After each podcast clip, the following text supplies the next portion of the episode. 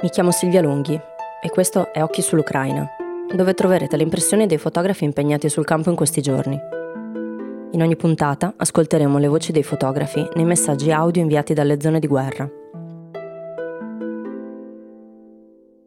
Ho iniziato a registrare il giorno dopo l'attacco dei russi all'ospedale pediatrico di una Mariupol assediata. Sono scene pesanti. Mi viene spontaneo ricondividerle su Instagram e un amico mi scrive per commentare gli scatti e quello che è successo. E questo è solo un esempio di un momento come tanti nella mia giornata, in cui le fotografie sono protagoniste. La loro condivisione e le reazioni che suscitano sono ormai mezzi così spontanei con cui comunichiamo che creano un dialogo reale nello spazio virtuale dei social. È il 9 marzo 2022, è il quattordicesimo giorno dall'inizio dell'invasione russa dell'Ucraina.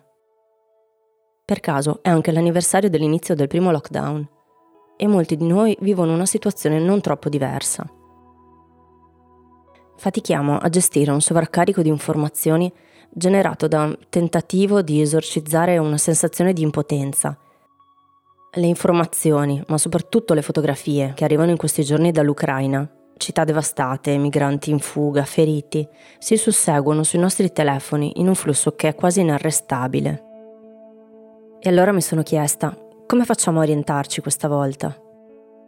Un modo possibile è seguire chi c'è dietro a quegli scatti. Sapere dove si trova, cosa vede, come sta lavorando, aiuta a rallentare questo flusso, a fermare le immagini e a dargli tridimensionalità. Conoscere il contesto in cui nascono le fotografie e sapere chi le scatta può renderle più comprensibili, meno estetiche, meno usa e getta e più vicine.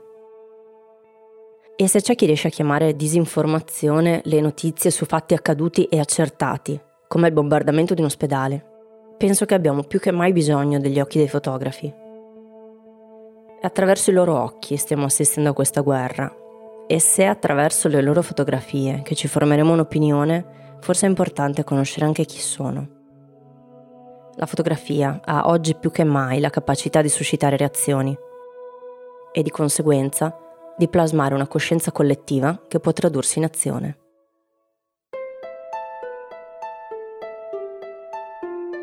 Io mi chiamo Silvia Longhi e questo è Occhi sull'Ucraina, un approfondimento del podcast Puntum.